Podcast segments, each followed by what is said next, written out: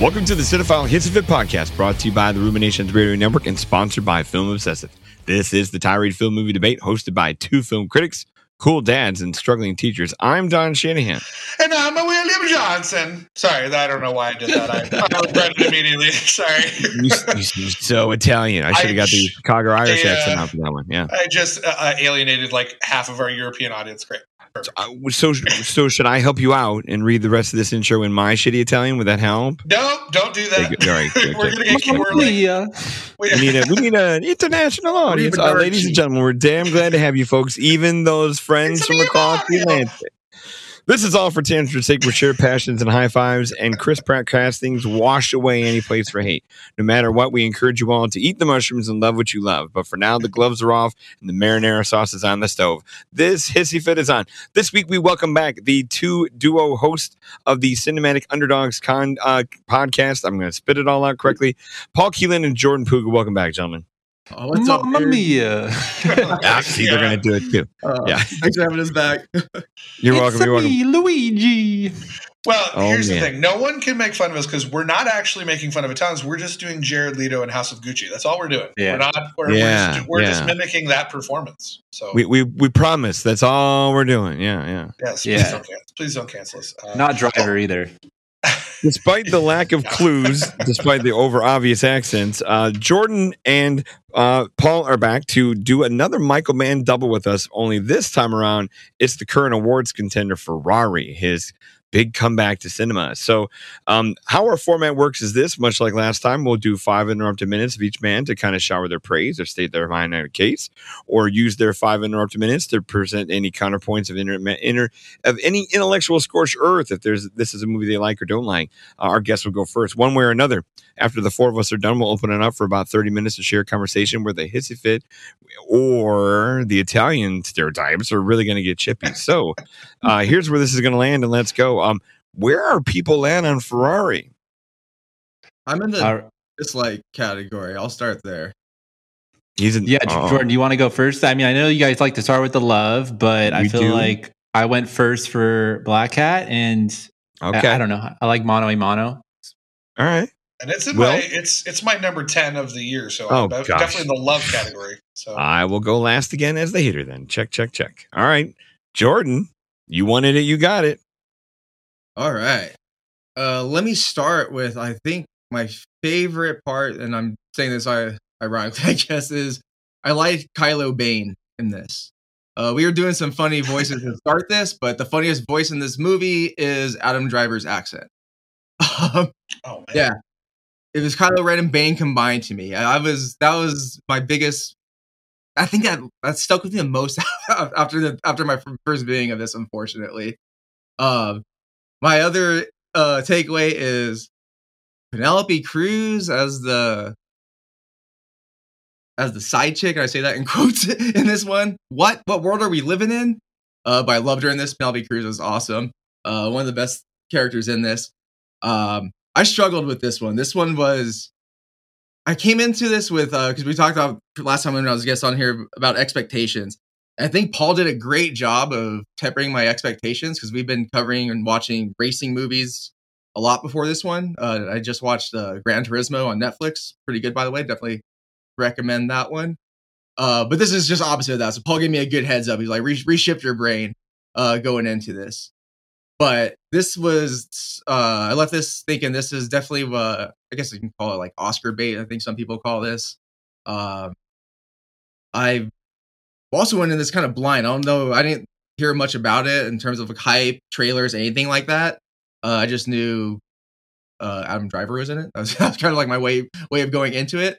Uh, but I definitely left this like asking myself, is this even a story worth telling?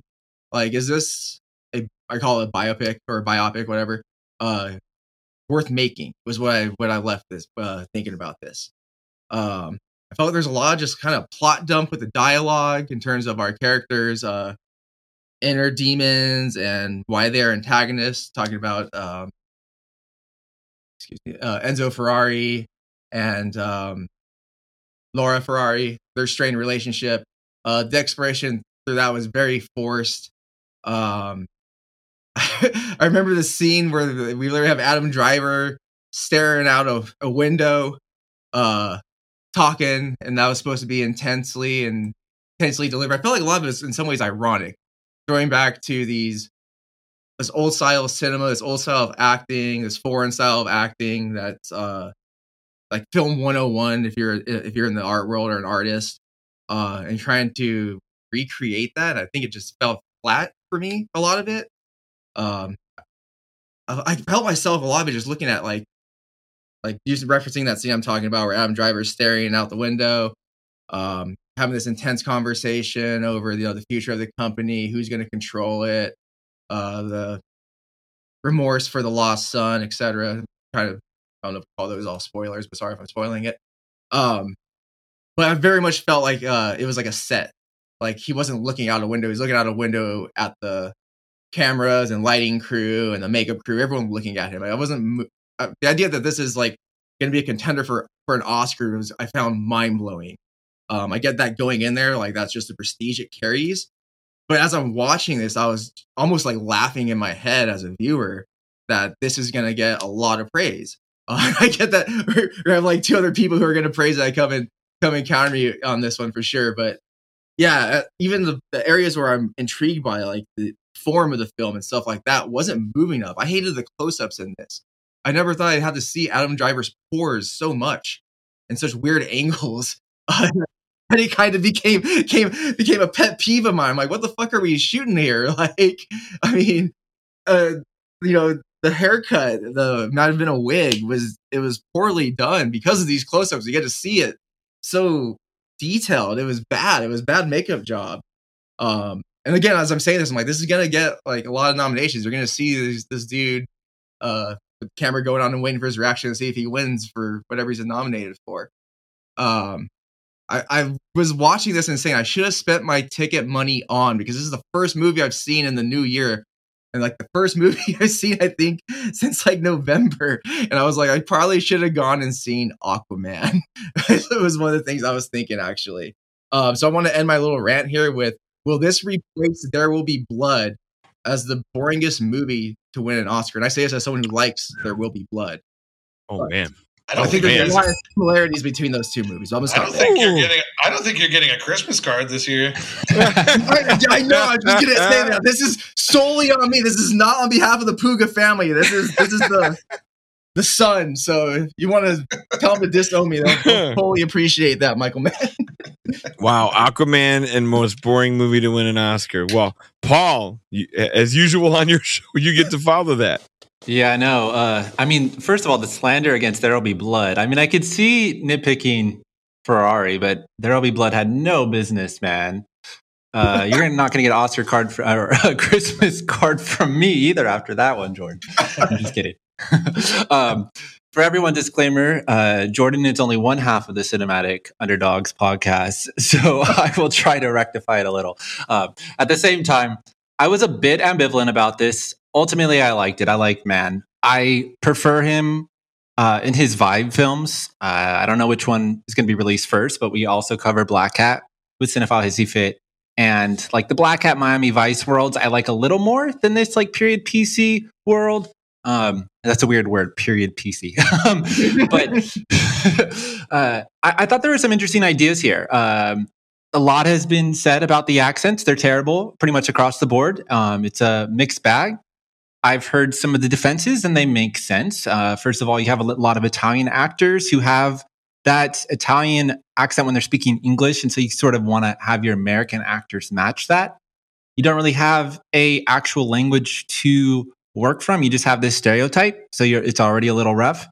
But I mean, you have Penelope Cruz who kind of has like it down pat because I think going from Spanish to Italian isn't so hard. Then you have Adam Driver, who doesn't try to do it in House of Gucci. He's the only one who doesn't really try to do the accent in House of Gucci, which works. Um, and here he tries to do it. Uh, for me, it fluctuates. Sometimes I can sink into it, and sometimes it was conspicuous and glaring and kind of took me out of the film, um, which was problematic. His wig i think is a little distracting at times. I don't know if it's a wig but just like his hair it just doesn't look authentic with the tone of his face. Um, so you don't really believe his age. Um, and so same with his paunch like whatever they used to, as a quote unquote fat suit to make him a little like bulkier didn't really fit the proportions of his body. But these are all incidental, trivial stuff that I don't want to get too wrapped up in. Um, I mean, just to finish it off right, the most conspicuous problem with the accents is Shailene Woodley, who almost has a non existent Italian accent. Uh, so it feels like she belongs back in like, uh, I don't know, the Divergent movies or Big Little Lies. It's very bizarre. Um, and then juxtaposing her with Penelope Cruz, that contrast is striking because Penelope Cruz, first of all, is a tour de force in this. She's amazing. She is the shining star of the film acting wise, but she's walking around in this like dark, ominous cloud of rage um, and just killing it. And Shailene Woodley is just like kind of sinking into the scenery. Maybe that's on purpose, but it, and maybe there's sort of a lightness, darkness going on there to create a, a dichotomy between the two households, the two worlds. Um, but I, the angelic sort of softness that you want to get spiritually from Shailene Woodley, I don't feel like you got enough to like to get um, the full yin and yang that I may have wanted.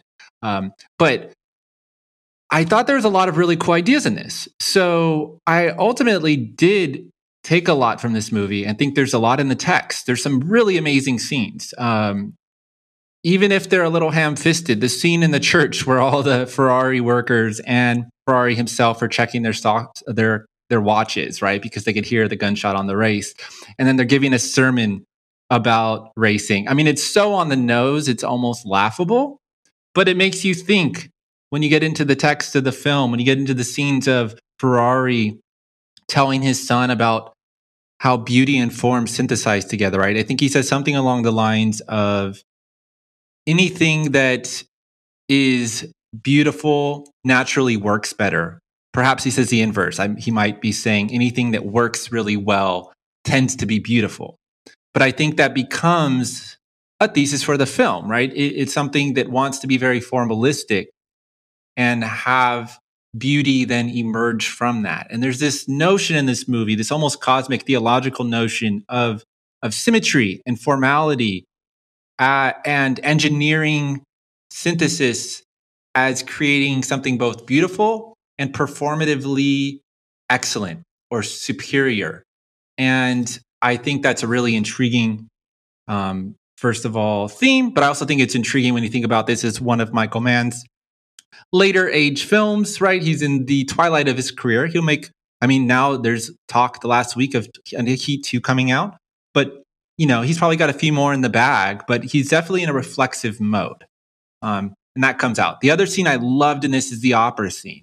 Um, it's very, this makes me sound sort of um, aloof or like highbrow or whatever, but it, it, it is so accurate, which I always am, I know. Uh, it's Proustian. It's so Proustian. There's these long passages in In Search of Lost Time where he's at the opera and it's like 300 pages almost. It, if anyone knows, it's like a 4,000 page book.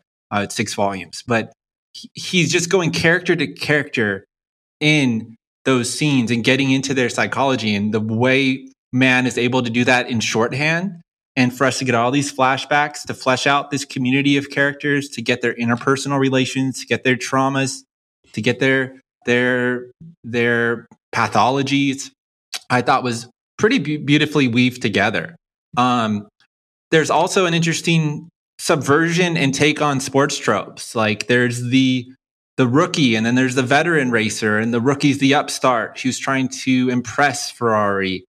And Ferrari has an interesting moral sensibility, right? He he has a wall up that said it's explicitly said that he built a wall after two friends of his died. And he's now quite um unca- not uncaring, right? But he masks his feelings and this stoicism that comes off as extremely blunt and callous. Uh, you know, the first death in the film, he immediately turns to this upstart who he was just ignoring and says, like, come in on Monday. You got the job, basically, three seconds after a driver died in front of him, right?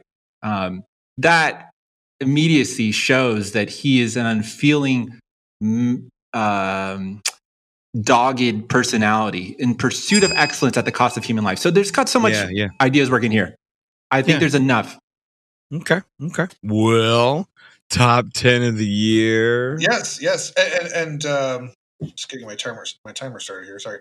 Yeah, um, and don't get me wrong. Uh, this was definitely an experience where I was trying to figure out what was going on while I was watching the film, and I think I think the reason me and Don talk about this all the time, and we one of our major issues with film criticism in general is that everything's either the greatest of all time, the worst of all time. There's really not a lot of nuance.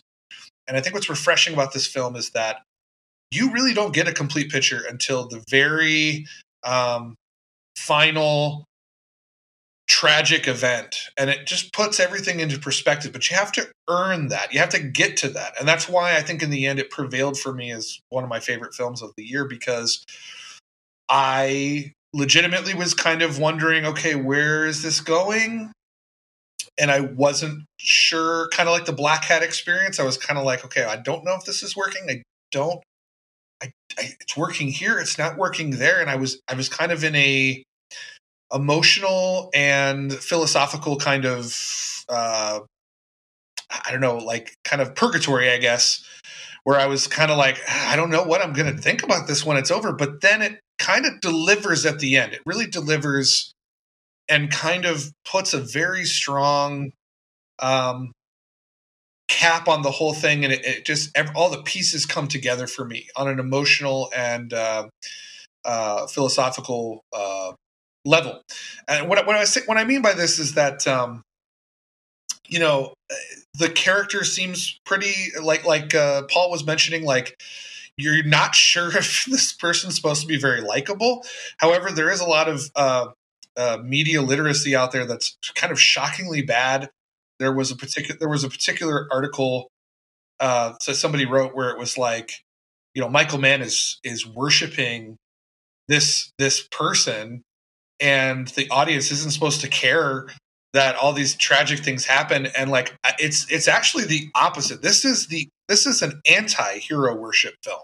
And that's part of why i really loved it. Um, i love that every single victory for our character uh, in this is either tinged with immense failure or absolutely means nothing. Like there's no consequence to the victory. Like for example you know part of the expectation that the trope of the plot is like okay is he going to win this race right? He needs to win this race. He needs to get in the top three whatever right? Common sports uh, film story trope right? And you get to this point where you're so invested in that and you're kind of you're kind of back cataloging all these other things that are going on on the emotional levels that when and and spoilers i guess because i don't know why you'd be listening to this if you haven't seen it but you know when the when the crash happens that just kills all these people you know you get to this point where patrick dempsey wins right? And you're just like you're just like wow who cares? Like they, built they kind of got you on this emotional journey where you're like you want to see him succeed.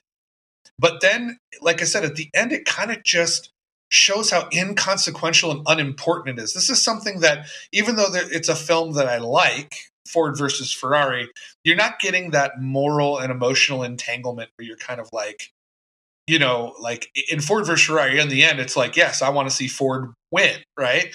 In this one, it makes you question, like, who is the winner here? Like, and those are the kind of things I like having debates about with my movie with my movie viewing is like when I sit there and there's some uh, genre subversions that make me th- sit back and really think about what am I watching, and then on a grander scale, you know, like people are kind of, and this is the problem that uh, House of Gucci had, and a lot of stuff, and even Ford versus Ferrari and Wave, and I think it's an excellent film. Um, you know, the brand and logo recognition and and culture of worshiping brands and idols and things, and not really thinking about the consequences of what it takes to become a brand or an idol for so many people. Like, yes, Ferrari is always going to be known as this pristine, uh, precise, beautiful, calculated machine, right? But like, what did it take to get there? You know, and that's that's kind of what this film provides at the end. All the stuff that's leading up to it, where you're kind of sitting there going, mm, "I don't know about this."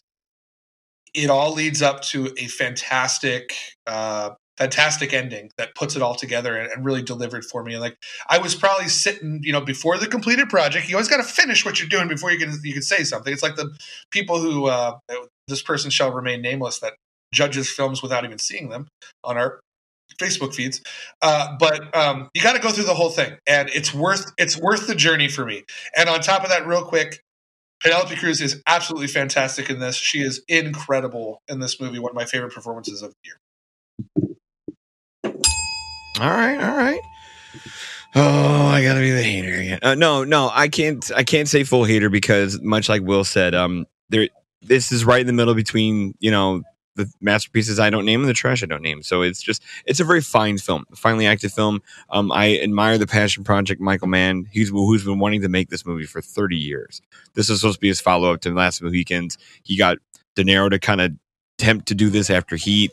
Um, it's fallen through different people, um, Hugh Jackman, all the different folks who've who've circled this project. Christian Bale after other times, like um, and yeah, so um, Michael Mann's coming in here with um passion for this, and and he's got a very tricky story to tell. That Will's right does take investment, but um, I, I I'm there's shifts here I would do just to kind of find your investment kind of being in the right place. Um, the, the central race, which we've talked about, and like how Will said, yeah, all of this is earned and and and culminates in a massive tragedy. And it's very and like you said, to be an anti-hero story where normally we're tracking for a victory of some sort in, in a hero worship story. We're tracking towards a, an abominable tragedy for this one, which completely levels what Will's talking about with this whole idea of um flipping the hero worship script completely in reverse. Um, I feel like the that's I saw somebody else say this. I, I don't know if it was on Letterboxd or somewhere, but I don't I don't I don't have the proper credit to give to it. But um, someone said if this movie started where it ended, you could still do this arc. You can still have this pain you could still kind of show the man at in in the fr- fragile state he is because after this 1957 uh, Mille Miglia race, like the sport got completely changed. Like they stopped doing these races, or they changed the, all the safety things, and uh, um, all of it was saddled against Ferrari as like the the hubris of this man who was pushing for this race, puts all the high, you know, put tries to put all the best drivers into it. Um, obviously, his driver is the one that's killed. It's the wonder kid, young kid, and you know they they lay you know they laid this disaster at his feet as as in terms of fault and it took a good bit of time to kind of investigate that down and not be his fault where i feel like if we watch those challenges uh post this movie at the same time as you're still filtering through the penelope cruz stuff and the illegitimate son stuff um i feel like there's there's places you can go there compared to what it took to get to this one. Um, I know that's playing armchair quarterback and like, oh, I would do it this way instead of this way, but um, um, I would, I would, um, or it, it, or it's Penelope Cruz, or I want to watch a movie just Penelope Cruz, you know, because she is so damn good. Where if if we're watching her arc, so to speak, kind of be the central thing, and in something, let's say, twenty minutes shorter for an hour and fifty minutes, um, where Enzo's just kind of this I don't want to say specter figure, but just the, the second lead instead of the first lead, and we're just centered on her in that kind of way. Um, I and this is a terrible comparison, um, and not quite a Will Johnson terrible comparison, but if this was like Maestro uh, with Bradley Cooper, where we're, we're you know where we um where we obviously Bradley Cooper's the you know the big the big enigmatic uh, icon that's in the center of this, but at the same time, every root, every story, every thread of it goes back to the woman he loves, or the woman that has been his love, or the one that challenges him. If if we can get that movie to where Cruz isn't all the way sidelined or all the way kind of out of it the way she is, she has obviously great big scenes, and their and their dinner argument's fantastic. Um, but um, if you make that movie and you put the racing to the side, there's something there. If, or if you put racing forward and you stay on this Miglia, Maglia race and the, and the and the aftermath of that to speak to the sport and speak to the measure, the man and the and the hubris of the you know the individual and the company and all that, I think there's there's pieces you can do there. To shove all of those into one movie, um, in an anti-hero way, in an anti-hero worship way, and in this slow roll to get there, it's tricky.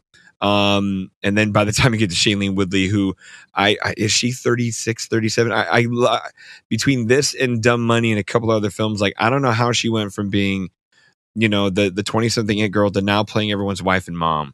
um, and because she's not old enough to do that. And, and at this point, baby.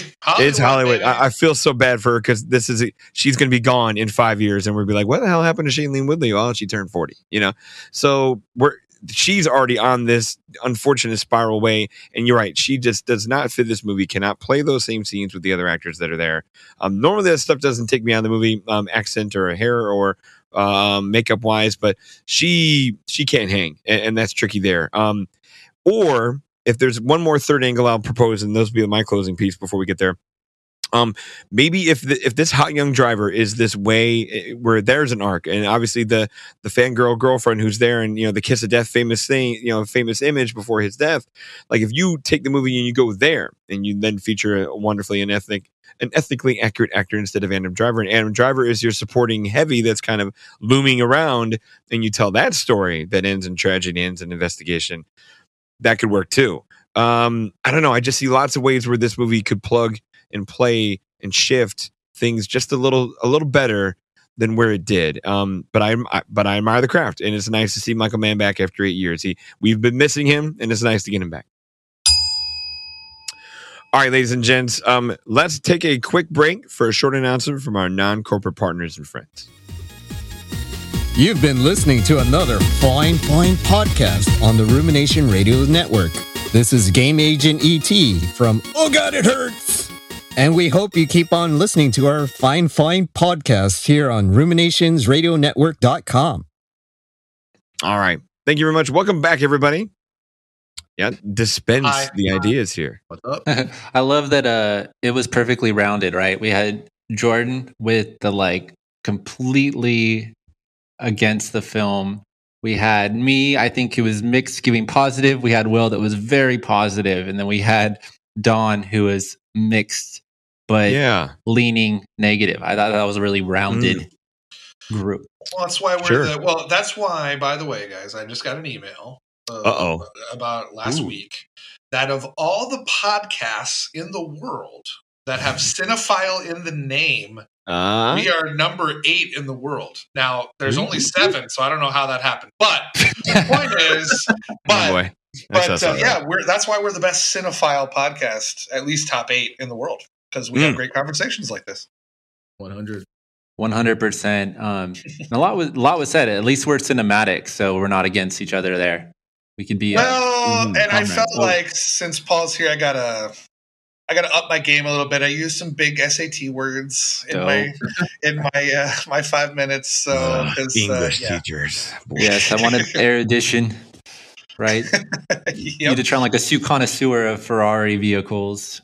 Yeah, I- that- I- sure, sure. Um, but I actually really lo- uh, appreciated what you said on a on a more serious note about the sports tropes and what I think what everyone said because it's interesting. This is a sports movie, but it's a biopic at the same Mhm. time, and it's like you're watching it. You're like, what does it want to be? And you're a little bit, I think, confused. I think Will express that maybe the most clearly out of all of us. This feeling while watching it of where is it going, and um, the sort of inner dialectic of like trying to think about it while not also jumping to conclusions too quickly. Um, Fair, and a lot yeah. of this movie will come down to how people um, read the shocking scene, right? Uh, we saw this in a Mm. theater with, uh, it was me, my wife, and uh, a homeless dude, straight up, right? In the very front row. I thought he was sleeping the whole time. And then the shocking scene happens, right? And it's a shocker. And Oh, all of yeah, a sudden, you, all of a sudden, you hear the dude scream, "Holy fucking shit! What were those dumb mm-hmm. motherfuckers doing there?" or something like that, Yeah. which is a completely irrational. You know, I, I'm not. I don't want to psychoanalyze the guy or anything, but what I, I thought was actually interesting as well is he was expressing this sort of guttural response, this like horror. And a horror that if if you articulate outwards, right, you want to like immediately press the blame on someone, right? Which the film gets into, right? You want to have a scapegoat, and for him, he he articulated blame on the people who are standing there, the victims, which obviously isn't where we want to go. But uh, that doesn't interest me. What interests me is that gut reaction that scene has. It is visceral and whoa. very, very. I, I, I, it's been a while. I mean, I can't believe they showed what they showed. Yeah. well that that was that was the amazing part is is Yeah. um the film you're kind of wondering why this film is rated what it's rated to because th- throughout there's no there's i mean there is a sex scene but it's not you Mhm. know it's not Right. very like visceral like it's their clothes are on pretty much Mm-hmm. and i think there's some cussing maybe but Maybe. you know there's no violence or anything and you're kind of like I why is this movie rated the way it is and then you know why because you're look it looks like saving private ryan out there at one point yeah, you know, they're Yeah. they're showing bodies like you know split in half and legs missing and all kinds of stuff. And I do remember there being like a, a collective pin drop in the theater because Oh, people yeah. did Huh. not know how to understand how to process this. And Mhm. and uh, because some of them were waking up just like Paul's homeless dude. Because nothing happened in the movie other than that last scene, then the movie ends a little bit out there. So I feel like Paul got does, his yeah. money's worth on his ticket. I'm jealous, Paul. Well, I was nodding off in the movie at times, like Jordan, man, come on. I don't sleep during movies either, ever. I was like, there's some parts in this where it drags and drags, and I hate to say it, something so violent. It needs something like that because again, it's It a did. racing movie. We only have one other crash scene Mhm. where you know we got like a body flying up in the air, and it's it's cool. Like it's, it's shocking, I guess, if you will. Um, this is going for like for, for those of us who are a little older. This is going for like red asphalt, right? With the crash. If you ever see that movie, you have to Sure. your, uh, Shit, even Asphalt. cocaine, even Yeah. cocaine bear in the ambulance. You know. Uh, but also, I'll be honest, we live in a culture of such ultra violence. Like I'm thinking, like Metalocalypse has tons of scenes like this with car races and stuff like that. Where like I was on the opposite end of the spectrum with this movie being so dull as it was. That scene stands out for sure. It's gonna come off as that, but it's a little. but I, I think it's And I wasn't like blown away by it. Again, some of these close-ups on it, I was like, uh, bad, bad like prosthetics. You know, I've seen better busted up bodies in horror movies. Like, and, Yeah. and Saving Private Ryan, you mentioned, you know, stuff like that. Um, but yeah, I, I, I was, I was like, eh, the movie didn't need that jump, though. Unfortunately, Uh, I, I I think it does because uh, it's a it's kind of a physical representation, and I'm not trying to get like I said, I, I have a lot of philosophical looks at this film. Mhm. You know, we're talking about you know the literal destruction of like a family, right? And now Mhm. we're we're looking at that on a physical, visceral level because one of the cruxes of the movie, and this is why it also uh, defined it for me as an anti-hero worship film, is the fact that in order to get what he needed, he was willing to literally sacrifice his living son, his living Mhm. son's name, uh, to get what he needed. You know, and like, there's just I'm I'm kind of coming up with this on the fly, so I know it's not totally making sense, but I guess I guess my point is is that like we're we're getting a lot of emotional wreckage and then to Yeah. kind of see it happen viscerally it just gives you that extra charge to me like it, it just Mhm. seemed fitting and perfect it did. for what we're getting on an emotional level so i Right. actually find now I, I will admit that yes the and this has been a problem there was also a scene like this in black hat i think there was like an explosion on a street where it just looks really bad um it looks like expendables 4 you know where it's just not good but I, I think it I think it comes down to the fact that like uh, Michael Mann is is kind of getting the pseudo Francis Ford Coppola treatment where like people know this guy's going to go over budget and he's going to Mhm. you know he's got these huge bombs on his resume despite the the name value and the art value of it.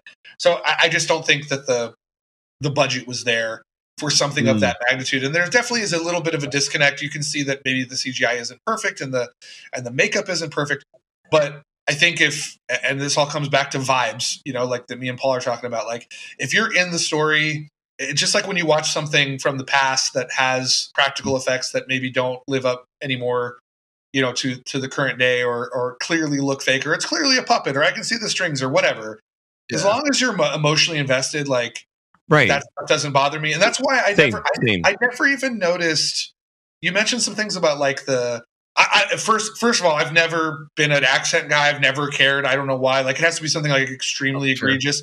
So that never bothered me but i never even noticed really like the, the bodysuit or the or the accents. I mean shailene woodley i kind of like i could tell like she was dipping in and out of it.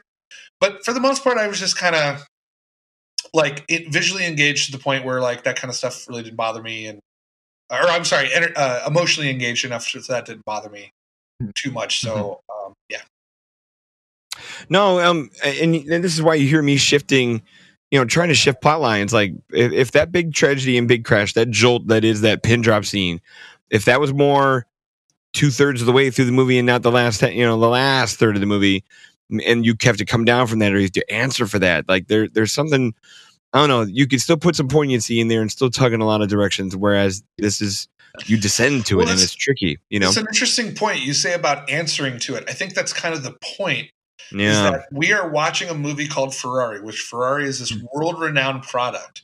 Mhm. And all of these things that this guy does, you know, abandons his wife, abandons his lover, abandons his kid, literally is offering jobs to people the minute his like most trusted drivers die. Yeah. The fact that he's trying to get all this stuff.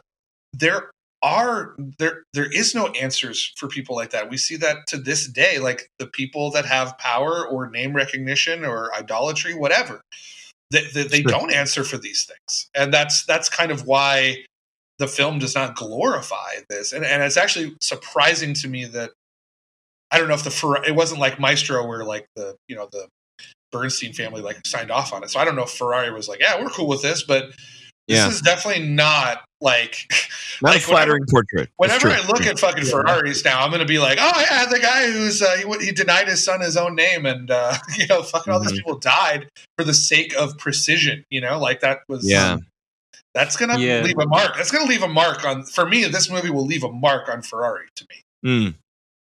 Like a It, stain it on does no legacy. favors that this movie has to follow James Mangold's Ford vs Ferrari from a few years ago, like in in the sizzle department. Like it's people are going to go into this that movie. too. So Ferrari's, Ferrari's lost to Ford. Boy, and, uh, Lost dad and driver. yeah, exactly. I, I agree with you though that it's an anti-hero worship movie, um, but I think it also is a bit sympathetic to Ferrari throughout. Um, it's soft to him. Yeah, Yeah, I think that it it it has empathy for him. I read that Sure. Mann what what drew him to it was the irreconcilable sort of um quagmires like existentially and interpersonally that you end up in life facing and that have no easy answers. And he's in a lot of tricky predicaments throughout this. Mhm. Um you do understand that like he has I forget their names specifically, right? But he brings up that he had two friends who died sometime before and that it had hardened him, right? He had become at some point calcified or shielded and, and closed off to the hurt, at least externally, right? To Uh-huh. this thing. And he comes to treat it in a very uh, technical way, like a tactician, right? That makes him feel like a sociopath. But I Mm. think Yes. then Mann also interweaves this uh, cosmic's too big of a word, but I think a theological Mhm. um, motif throughout the film of him as this carpenter figure, right? He almost likens him to Jesus in that speech, in that Ah, sermon, right? Because yeah, they're they're they're, they're Definitely. creating a metaphor between the carpenter and the metal worker. And Yep. there's an unfeeling thing to someone who's that powerful because their focus is on something that is a, beyond the finite, beyond the ephemeral, which they do play with in the dialogue um, uh, quite a few times in this, where his vision is is beyond mere mortality, and that makes him a very polarizing figure, right? Especially from Yes. uh, audiences, right, where we have a very humanistic tendency to view everything through, which is for a good reason, right? That's the like one of the essential social forces that that's like that holds society and life and people together. Mhm. But at the same time, there are these figures, um, these visionaries that kind of push up against that to a degree, whether by necessity or whether by pathology, right? They turn into a psychopath, like uh, more like a sociopath than a psychopath, right? hmm Um, Uh. and I think it's flirting with that. I think that that tension is there, and I think Mann does a decent job of not choosing sides um, too much. Um, but it definitely, and uh, to go with you, Will, it doesn't glamorize him. You don't walk away from this thinking like, "Oh, Ferrari, what a dude! what a dude!" yeah, no, no, and I and I to, to build on what you're saying, uh, Yeah. if I may, if I may, Yeah, um, absolutely. is, like this. This was the reason why this is in my top ten. Uh, is it, it was between this, I believe, and Iron Claw for my tenth spot. Ah, see, Now- I got Iron Claw. Now, yeah. now here's here's the thing. Now usually, like if you look at my top ten, like eight out of the ten are very emotional driven films. Like they're Mm-hmm. they're films that made me cry. They're films that made me do that. And Iron Claw obviously made me cry. a lot, too. Yeah, Um, but what what I like about Paul, what he's saying is like is some of these figures, yes, they are polarizing, but polarizing means that there's perspectives on both sides of support. and because some people support this, some people that. To me, that that three dimensionality is what kind of put this a little bit over the edge over the emotional angle of Iron Claw because Iron Claw, uh, like I said, I I think the characters are great, but I think they are defined a little too much by the tragedy as opposed to like the actual some of the human qualities of them. On a, on a like they're, they're they're good characters and i say characters i know they're real people all these people are real but in the sense of the movie the characters kind of have certain levels to them where you're like okay well this is the sensitive one and this is the the drug addicted one and this is this one in iron claw whereas this one really gets into some really deep level stuff where it's like one minute you're like okay i like ferrari right now. And then you're like oh what an asshole what he did. And it, it, it, it goes on such an emotional complex ladder of characterization that that's kind of what puts it over the edge for me is that like yes i'm leaving with i think I, it was either paul or jordan who said like yeah there's going to be a stain for me whenever i see ferrari.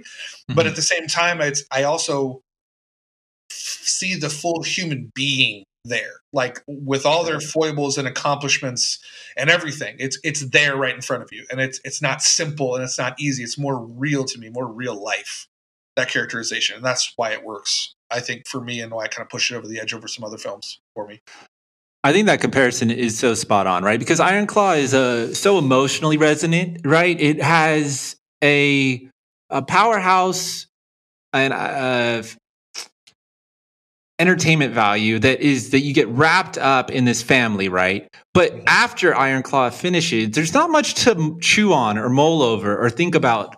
Uh, you're like, wow, what a cursed family, how tragic. And that's not a knock, right? A film doesn't have to be complex or anything. But I do think Ferrari, I was more invigorated after the film for longer than Iron Claw, which I had a better, you know, experience in the theater, right? It hit me Mhm. on a deeper Sure. nerve as I was watching it, but it didn't linger at all. I almost didn't know what to write about it, and I always know what to write about it because I don't like to just say, "Oh, it was a great film," made me like feel a lot, you know, Right, or, right. or "Damn, this family was cursed. How sad," Uh, you know. So Mhm. for that reason, I, I totally am on board. Um, this one is way more l- layered in its moral complexities than the than the Iron Claw is, but the Iron Claw is so much more emotionally effective. Right. And I and I, I guess my point is is that for the most part, I appeal to what appeals to me about making a film great is the emotional angle. So the fact that I I mean, but the two films that probably are not overtly emotional that are on my top 10 list of the year are Oppenheimer and this, which are Mm. very cold and calculating and very get really deep into things, like really deep into characters to the point where you're like, I think you can make some comparisons between Ferrari himself and Oppenheimer himself, where there's moments where you're like, this guy's a dick. Oh, this guy's actually brilliant. This guy's funny. Oh, he's terrible. Like, you know, like there's just kind of like, there's so much. And like you said, I like the idea of lingering. Like, I still think about, for I saw Ferrari on Christmas Day. It's now January 13th. I kind of still think about it every day. Yeah. I know it, doesn't- it sounds like obsessive, but that's not what it sounds like. But I kind of just think about I, I kind of think about it. I, I Yeah, think about totally. it. I think about it a lot. Like Yeah, I guess see, that's my the- point when I yeah, when I I'm the- so Yeah, I'm that guy with the iron claw. Where that's that's just haunting, And especially when you know. I mean, I grew up with wrestling enough where that one that one just reverberates like crazy, and then to know like they shaved off one brother that died, like it could have gotten worse, and and then yeah. like for for the iron claw, you have that great scene of like uh of Zac Efron, you know, crying in front of his children, you know, and like that's that's the right Yeah. coda you need there, and like oh, it's just Sure. you know, and I'm not saying Ferrari needs that kind of coda uh, by any means, but uh, it still gets that where the son is welcome. The, you know, he, the idea is we're gonna you know come meet my other son who's in this tomb here, and like there's some there's an arc there that it, again is very sympathetic, but um but works all right, you know. that actually is the only complaint I have about the film. Actually, is that is Okay. that is that text at the end that says like, oh yeah, once the wife died, the son got his name back. Like, Ah, yeah, I, know, I. I- and and I know that that's factual. That's fine. Like I know this is a biopic, but Right. like from where I was at in the story, like it it kind of took some of the drama away because like I think part of the savagery of this subverting these expectations that you're kind of leaving wondering like, man, did that kid ever actually get to have his name? You know, Mm. like that that that and so to kind of put it on a bow when you've seen this very complex thing was probably one of my only complaints actually but i mean you can't deny it, it actually happened so i can't i guess i can't really complain too much but I, I like the fact that it does sort of get out of the reality of it though too because i mean you could say that penelope cruz there is just vindictive and nasty right? Because like it, it comes out of a place of almost spite and acrimony to to give him this mandate that she then puts in his own hands right? She says i'm not holding you to this right? I'm just expecting you to do this. This is not an order but it is very much an order right? Because she is sacrificing so much, having cashed out the money and given it back to him so that he can basically bribe and extort the media to shape his Yeah. narrative, which is a fascinating twist too. Like a very modern commentary on media and narrative writing for a biopic, right? And this idea of our image as this thing that is constructed secondhand and that power and money can influence. Um, Mm. But but there is something to be said that like her trauma is real too, and her pain is real, Yeah. and he's he's also he he for, if for, if he, it was a great world, idealistic world, he would immediately give his son the name. He has Of course. he wants to give his son the name, so that shows that he is torn in almost this impossible situation. Yeah, and, and I never got that impression. The reason why I Mm-hmm. love this performance from Penelope Cruz is, I it's kind of like the anti Skyler effect from Breaking Bad. Like you know how people like hate Skyler for some reason, even though she's completely like a victim. I never got that. Like I never sat there and thought like, oh, what a bitch. Like I was just like I was always like, that Mhm. makes sense. You know, like Yeah, she's she's stuck too. I mean, because Yeah. she's kind of stuck. I mean, and the other thing I like too, because there's always always on film Twitter, there's always this, you know, there's always that anti-sex. There, there's always that anti-sex scene thing going around every now and then, where people are like sex is yeah. stupid.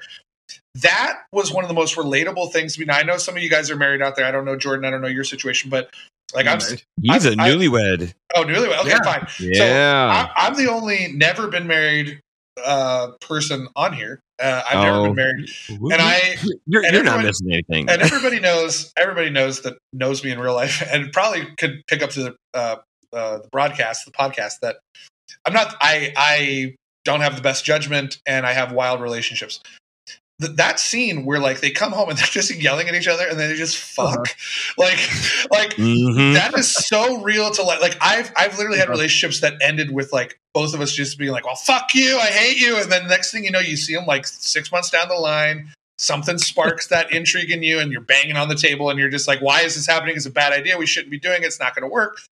But like that just adds to those layers. Like so, when people say like, well, sex scenes aren't necessary in film, I'm just like, no, that is a perfect Yeah. example because right. people get together for a reason like they have that fire in them and sometimes that stuff comes up and sometimes in vulnerability sometimes you can't resist even though you know it's bad for you you know it's not going to work out and you get to the point where like you know that like probably in two days she's going to shoot the gun at the ceiling at me like you're just gonna you're gonna go Yeah. for it and I, and I and i think this is one of the ultimate examples for this my minor nitpick why sex is necessary in movies because like Yeah. it adds dimension and flavor and all kinds of stuff to it it's amazing Yeah, and I'll add the other end of that violence. Like you mentioned the other scene where Penelope Cruz shoots Right. the gun in the beginning of the movie, right? But Hedge has like the violent implications, the hilarious hilarity of it too. It's a funny scene. Like that's one of the few scenes where the audience burst out laughing. But yeah everything you mentioned, is just Penelope Cruz is just carrying this movie when I watch it.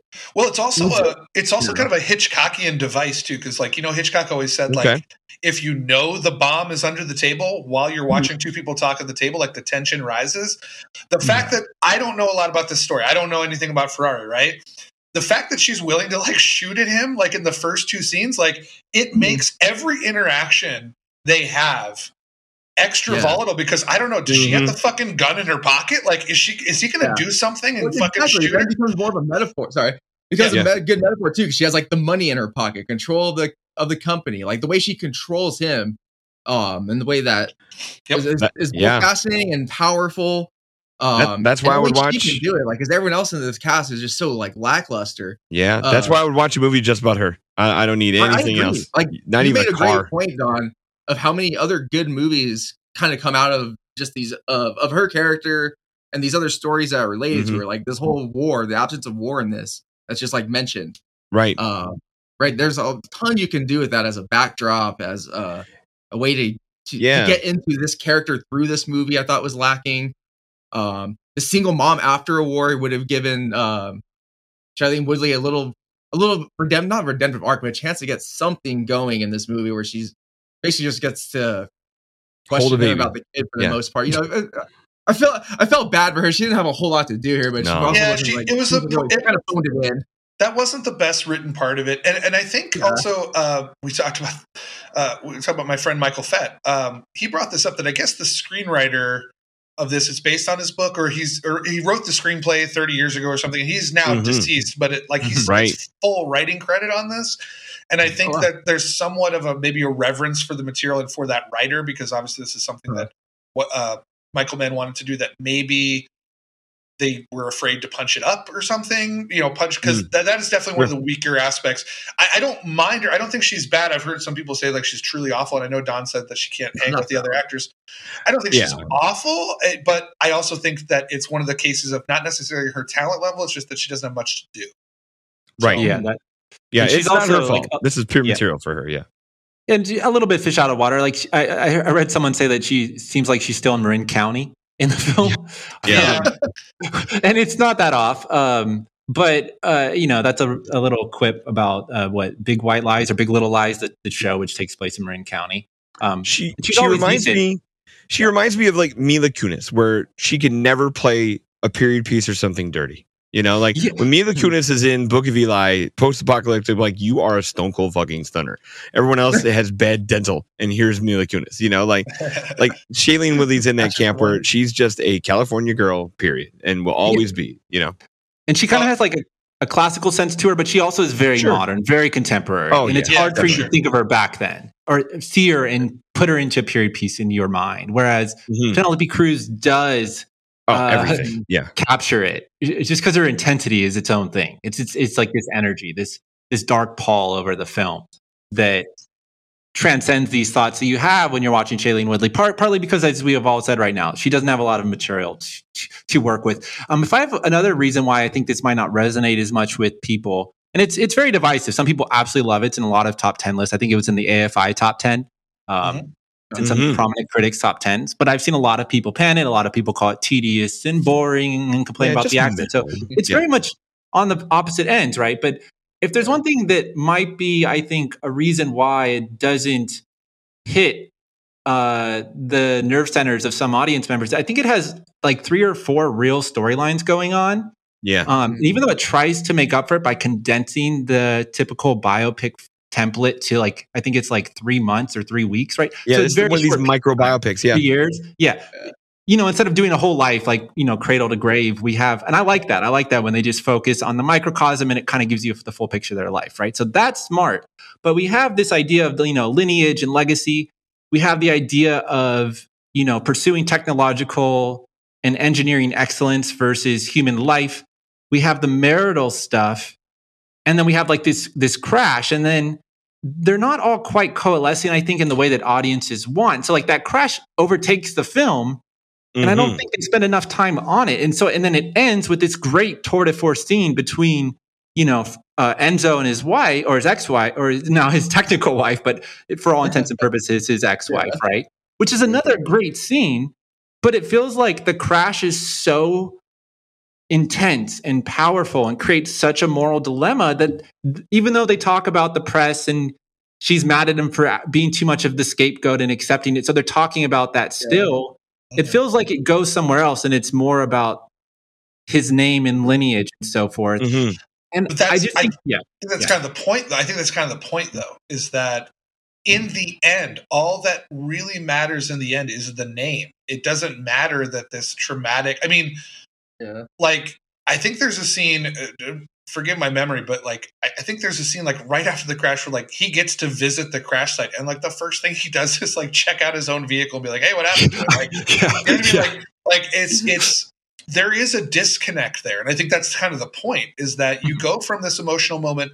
The emotional moment of the crash is more for the audience, not the Mhm. characters, because the characters are unfazed by this. We already saw this when the driver dies in the beginning.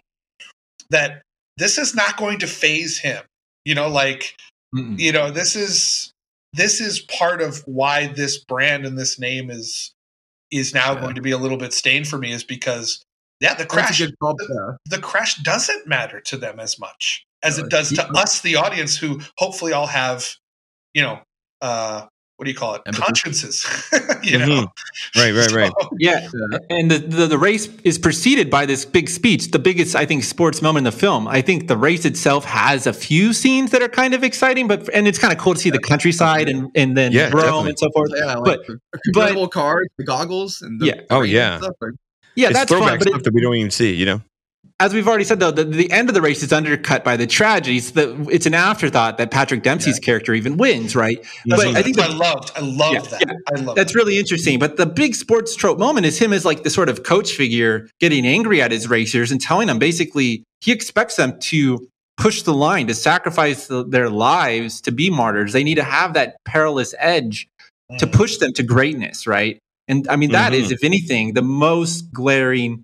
Um, you could either say, if you want to be ethical, indictment of his character, or just the most glaring depiction of who he is and what his values are, right? Or, or Right. his, Again, his, Will's his, point is yeah, the manipulative speech because you know he's using them as tools. Like it's he doesn't like even as he says he has an order in which he knows they're gonna he wants them to win. Then if they don't win, the next one's gonna go. Uh, kind of speaking to Will's point, the idea when he first shows up, he checks his car, just like when first crash we get, he just hires someone right right after the crash. Right, Mhm. it's a, that shock. It's a good way of depicting that callousness of the character for sure. Yeah, Yeah, I the, mean- ni- the nicest thing that happens in this movie, and I still think about it, is is that after like the quote unquote bad guys from uh, what is what's the other company? Um, Maserati. Maserati like crashes and the guy's like, "Ah, just come in, drive with me." Like that's Oh, yeah. the nicest thing that happens in this movie. It's like, I'm not going to make you walk 40 miles back home, so just drive with me while I win the race you lost, loser. Mm-hmm. Like, And like, the the other coach is like, you should have walked back. Right? yeah, You did more damage if you had you just not just walked back. yep. I mean, and one of the tragic ironies too, though, right? If you're following closely, the Maserati drivers are already out of the race. So by the time the tragedy happens, they're racing against themselves. It's completely anticlimactic. And he has that exchange between another, I think, uh, one of the Ferrari, um, I don't know, mechanics who is telling him, like, why don't you tell them to back off? And he says, they're competitors. They race. This is what they do. Like, I'm not going Mhm. to tell tell them to ever like Right. you know relax or, or take their you know their their foot off the pedal um, and that kind of i think gets to the ethos of who he is also as a character and the last like i think crucial thing we haven't brought up yet happens early in the film where someone says that uh, i think he says himself enzo says that he doesn't race to sell cars he sells cars so he could race Right. and I would push that further. He he sells uh, cars so he can race, so that he can figure out how to create a better machine. So I think that he's truly after the design, and he's more concerned with pushing the, the materiality of the automobile, the car forward, than than than like the ephemerality of a, of race or two. Like I don't think that's his prerogative, and I think that it- they get at it in quite a few ways to say that he really cares about about using racing as a conduit to push the technology to create the greatest cars that ever existed. Um, and I find that an interesting thing um, in a sports movie. I, I feel like the engineering part is a little bit underplayed, but a huge part of this film. Yeah. Um, sorry, guys. Just a little right sidebar here. Since last week, the game is still on TV. Uh, obviously, we, we podcast the game is on. They're, like literally in the last three plays, there's been two pick sixes by the Texans. This is kind of wild. Holy While, while. I'm watching, talk about a talk about a crash. The, the Wow. Cleveland is crashing out right now. Anyway, go ahead. Continue. Sorry.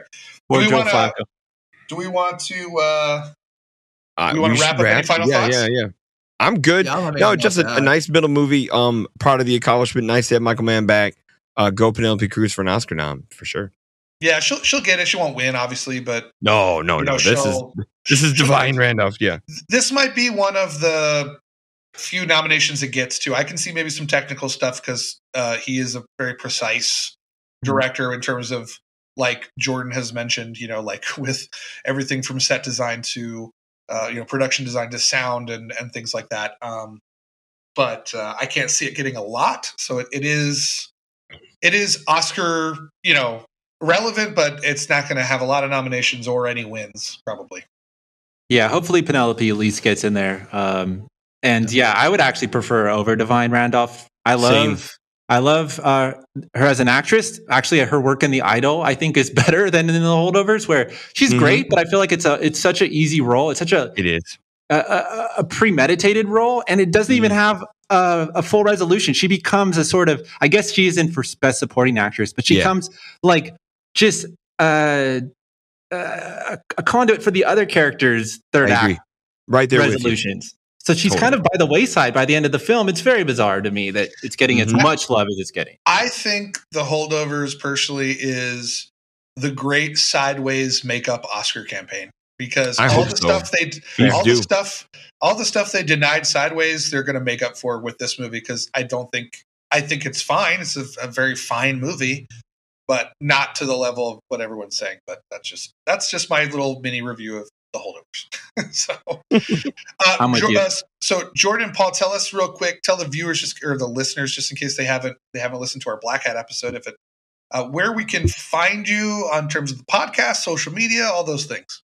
Yeah, I'll take this one since I guess Jordan took the last one, and he could throw anything at the end that I leave out. Um, we're on all the platforms uh, for podcasts, basically, because we put it up through Anchor, so it's on Spotify, iTunes, um, Google Podcasts. You know, all, all the fixings. Uh, we're also on Twitter. Uh, you can look us up by our handle, cinematic underscore under. Uh, on Letterboxd, where we put all our reviews for our podcast episodes and beyond. That's just cinematic underdogs. Uh, the easiest way is to get in the Google chat. We have good SEO, actually, luckily, knock on wood still. So if you put in cinematic underdogs, we pop up pretty much right away. So you'll be able to find our stuff. So um, check us out. We do sports movies. So we're en- entirely dedicated to that. If you didn't listen to the Black Hat ep- episode, we explain it in detail there. But we cover anything from like 90s classics like Rudy to Netflix docuseries like the Untold series to peripheral stuff like post-apocalyptic racing stuff like we did love it. uh, with That's my favorite part. That's my favorite subgenre of the cinematic underdogs uh, oeuvre. I'm using big words again. Uh, i'm impressed Man, I'm impressed with that one. Damn, I, I gotta I gotta Google that one. well, guys, it was a pleasure having you on. Great conversations. Um, thank you for joining us on this double this double Mann feature thing. Um, but time for us to do a little self promotion as well. Uh, Cinephile Hissy Fit has merch.